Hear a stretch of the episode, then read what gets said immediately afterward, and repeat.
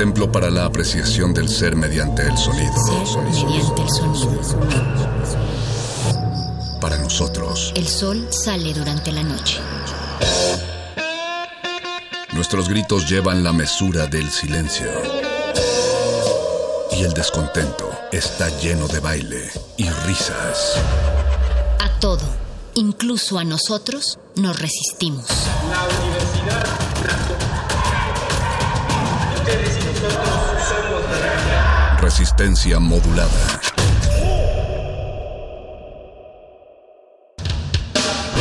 En las hordas barbáricas de los perros del metal, tenemos una respuesta para todo. Si la victoria nos sonríe, gritamos. Si la derrota nos acecha, gritamos. Aquí la alegría o el desencanto dependen de una sola cosa. ¿De qué tan fuerte podemos escuchar la música? Metálisis. traído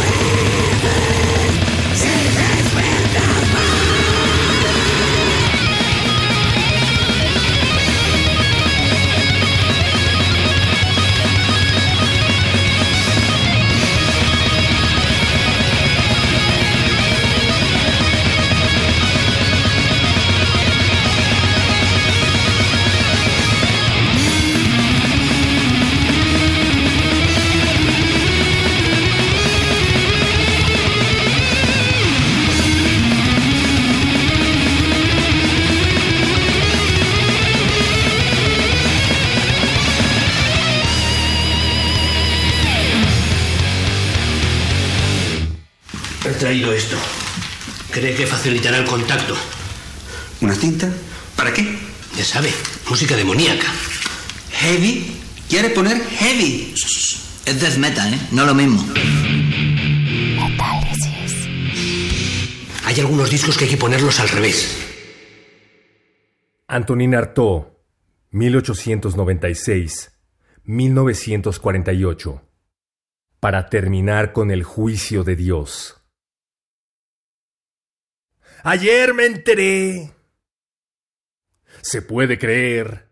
O tal vez solo es un rumor falso que me detengo en uno de esos sucios chismes que circulan entre fregaderos y letrinas cuando se tiran las comidas que una vez han sido engullidas.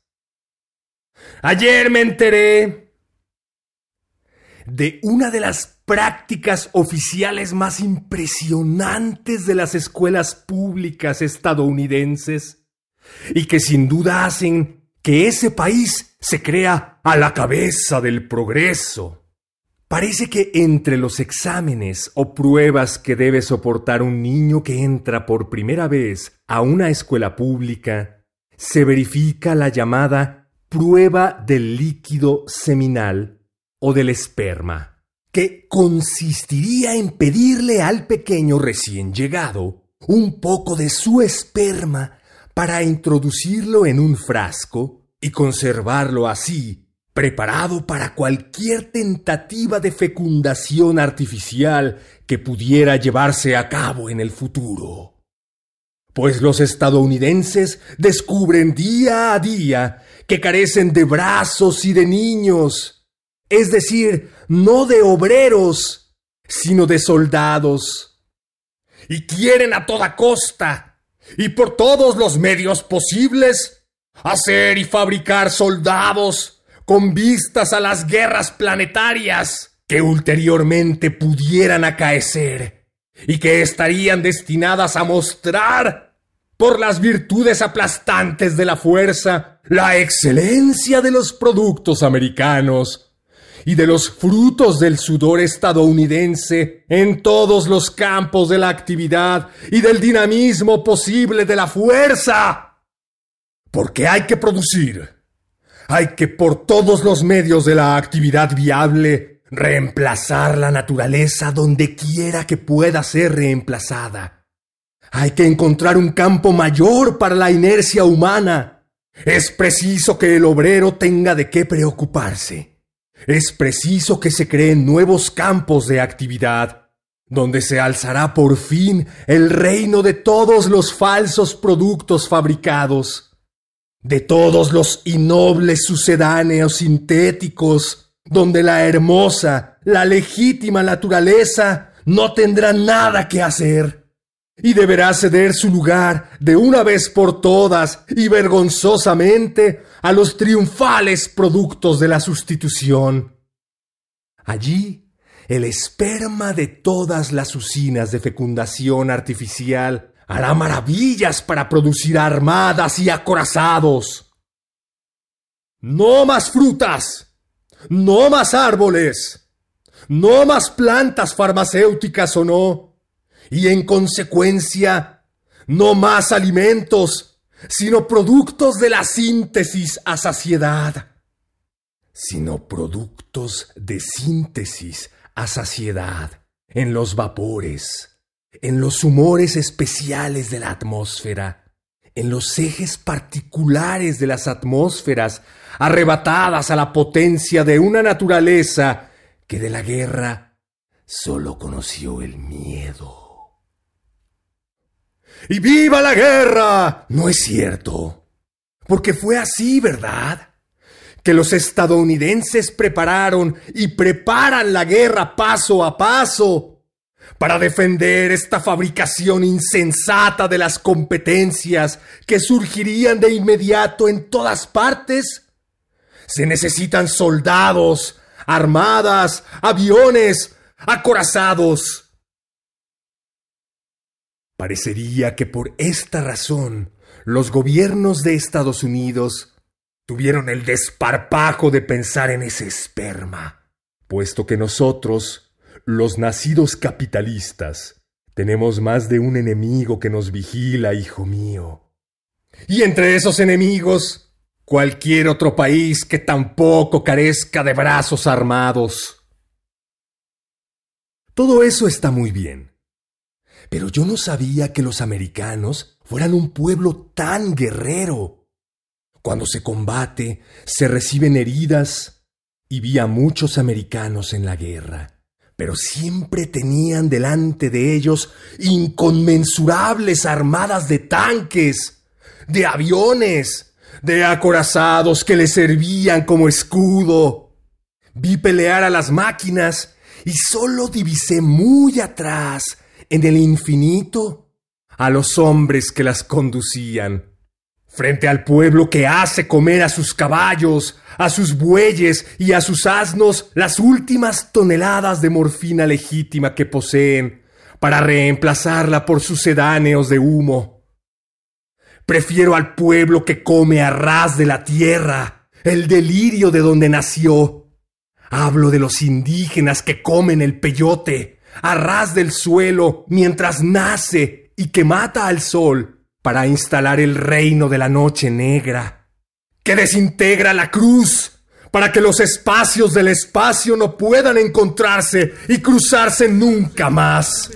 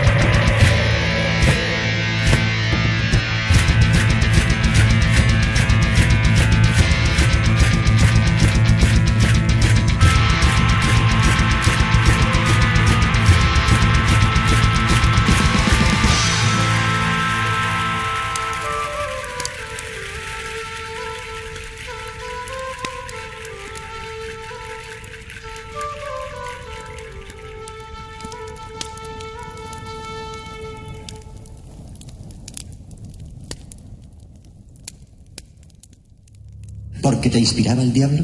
Sí, eso es. Estaba inspirado por el diablo. Estoy inspirado por el diablo. ¡Azrael! ¡Lucifer! ¡Yo os invoco criaturas del infierno! Y abajo, al pie del declive amargo, cruelmente desesperado del corazón, se abre el círculo de las seis cruces, muy abajo, como encastrado en la tierra madre, desencastrado del abrazo inmundo de la madre que babea. La tierra de carbón negro es el único lugar húmedo en esta grieta de roca. El rito consiste en que el nuevo sol pase por siete puntos antes de estallar en el orificio de la tierra.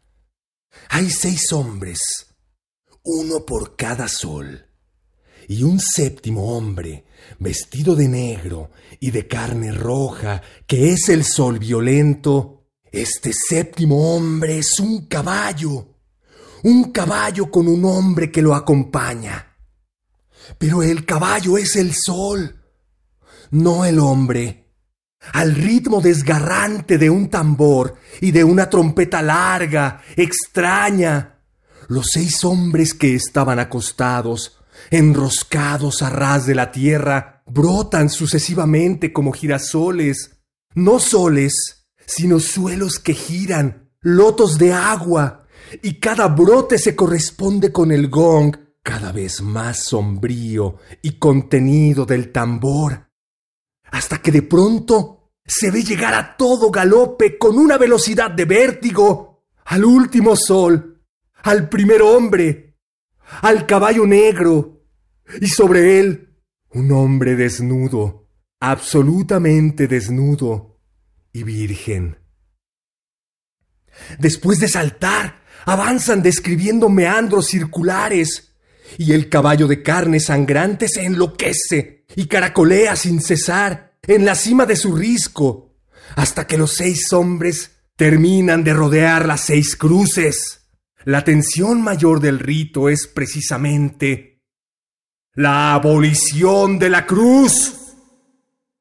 Cuando terminan de girar, arrancan las cruces de la tierra y el hombre desnudo sobre el caballo enarbola una inmensa herradura empapada en la sangre de una cuchillada.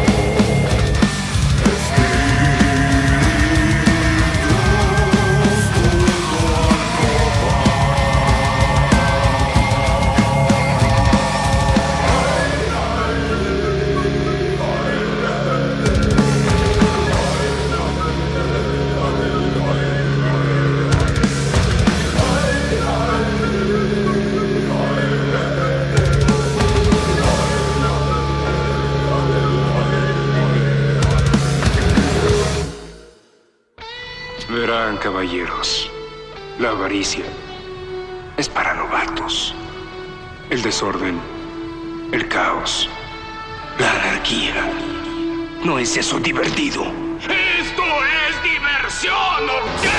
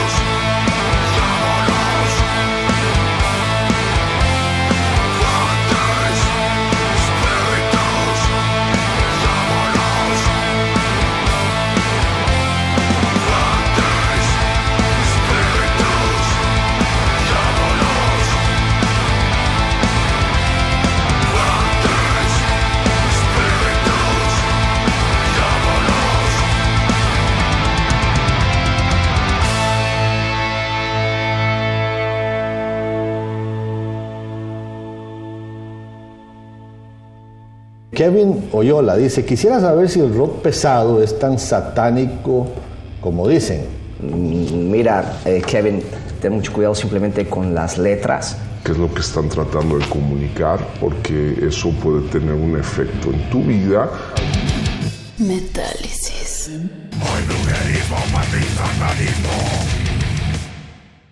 Allí donde huele a mierda, huele a ser.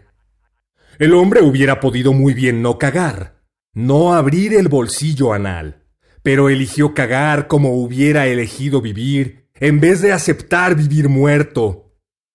Para no cagar, tendría que haber consentido no ser. Sin embargo, no se decidió a perder el ser, es decir, a morir viviendo. Hay en la existencia algo particularmente tentador para el hombre, y ese algo es... ¡La mierda! Para existir basta con dejarse ser, pero para vivir hay que ser alguien, hay que tener un hueso, hay que atreverse a mostrar el hueso y a olvidar el alimento. El hombre prefirió más la carne que la tierra de los huesos. Como no había más que tierra y bosque de huesos, tuvo que ganarse su alimento.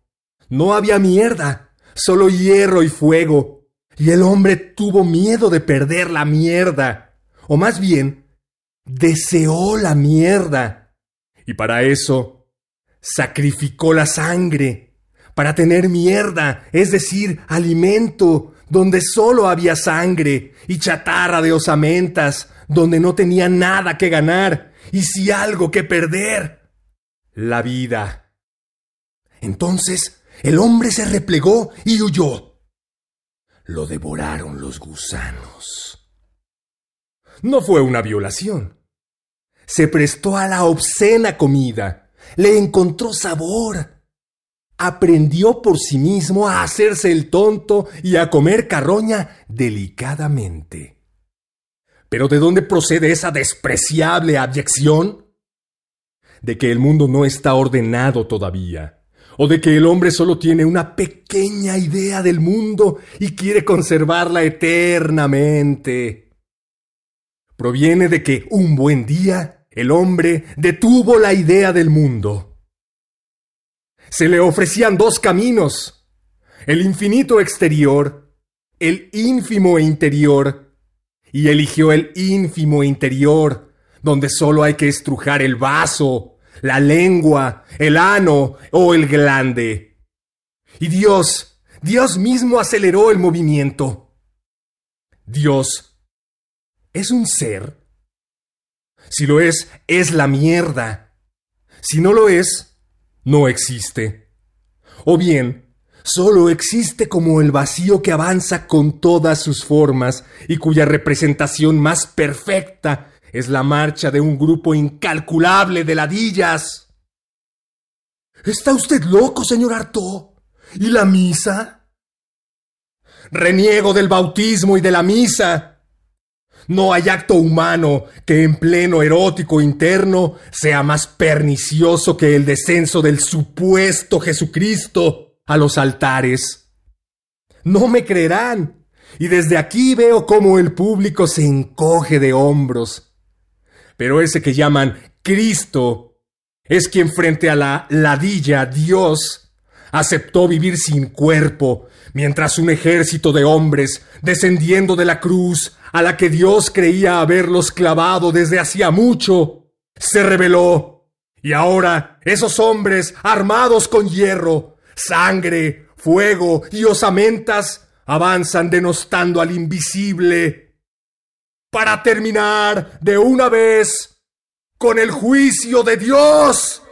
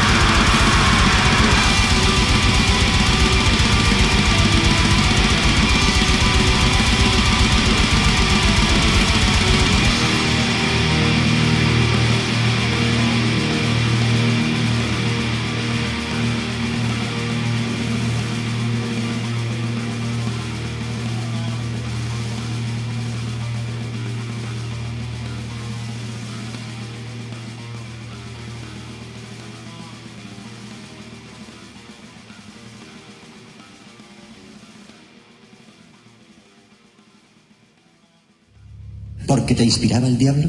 Sí. Eso es, estaba inspirado por el diablo. Estoy inspirado por el diablo. ¡Azrael! ¡Lucifer! Yo os invoco criaturas del infierno.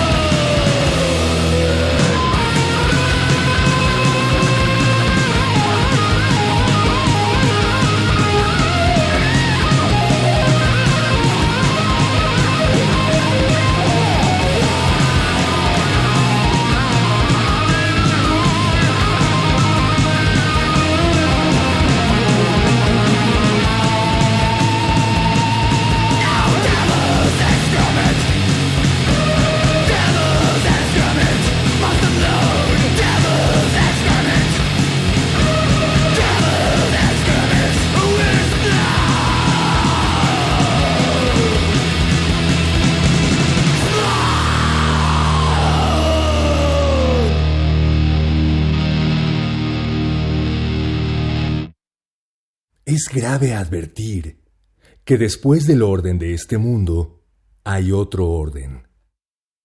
¿Y cuál es? No lo sabemos. El número y el orden de las suposiciones posibles en ese ámbito es justamente el infinito. ¿Y qué es el infinito? No lo sabemos con precisión es una palabra de la que nos servimos para indicar la apertura de nuestra conciencia a la posibilidad desmesurada, inagotable y desmesurada. ¿Y qué es la conciencia?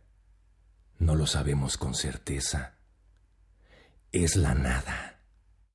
Una nada de la que nos servimos para indicar cuando no sabemos algo, con respecto a qué. No lo sabemos.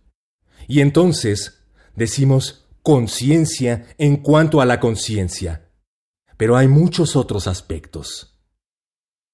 Y entonces, parecería que la conciencia está ligada en nosotros al deseo sexual y al hambre, pero podría muy bien no estar ligada a ellos.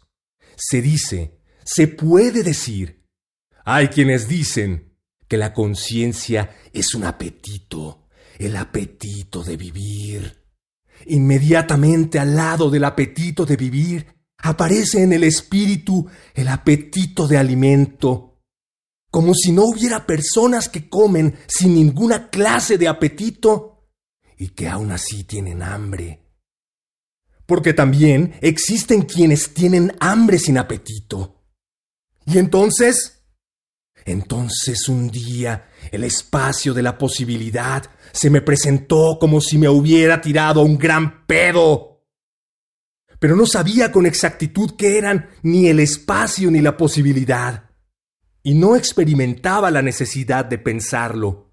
Eran palabras inventadas para definir cosas que existían o no existían frente a la urgencia apremiante de una necesidad suprimir la idea, la idea y su mito, y hacer reinar en su lugar la manifestación tonante de esa explosiva necesidad, dilatar el cuerpo de mi noche interna, de la nada interna, de mi yo, que es noche, nada y reflexión, y que sin embargo es una afirmación explosiva. Hay que dejarle lugar a algo, a mi cuerpo, pero reducir mi cuerpo a ese gas hediondo ¿Decir que tengo un cuerpo porque tengo un gas hediondo que se forma dentro mío? No lo sé. Sin embargo, yo sé que el espacio, el tiempo, la dimensión, el devenir, el futuro, el porvenir, el ser, el no ser, el yo, el no yo, no son nada para mí. En cambio, hay una cosa que significa algo, y una sola cosa que debe significar algo, y que siento porque quiere salir. La presencia de mi dolor de cuerpo. La presencia amenazadora, infatigable de mi cuerpo. Aunque me acusen con preguntas y yo niegue todas las preguntas, hay un punto en el que me veo forzado a decir no, no. ¡No! a la negación. Y llegó a ese punto cuando me acosan, me abruman, me cuestionan hasta que se aleja de mí el alimento, mi alimento y su leche. ¿Y cuál es el resultado? Que me ahogo. No sé si es una acción, pero al acosarme así con preguntas hasta la ausencia y la nada de la pregunta, me atormentaron y sofocaron en mí la idea de cuerpo y de ser un cuerpo.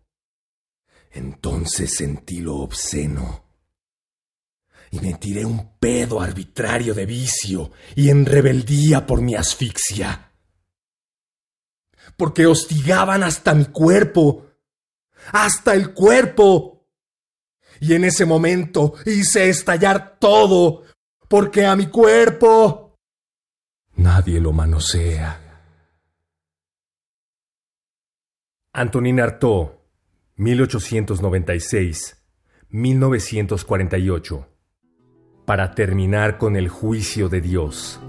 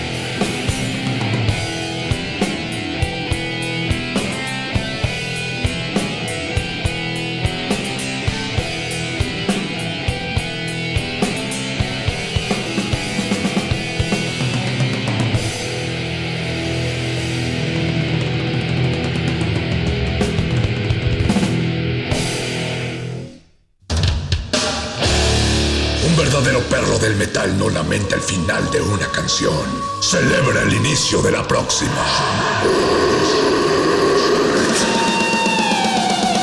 Metálisis.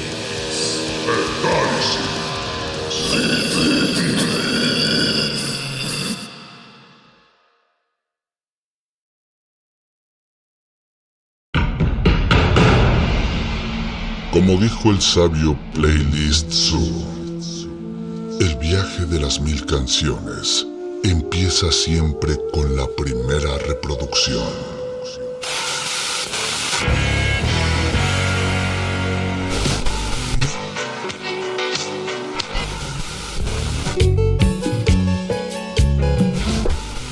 A continuación, un maestro te abrirá la puerta de su lista de reproducción.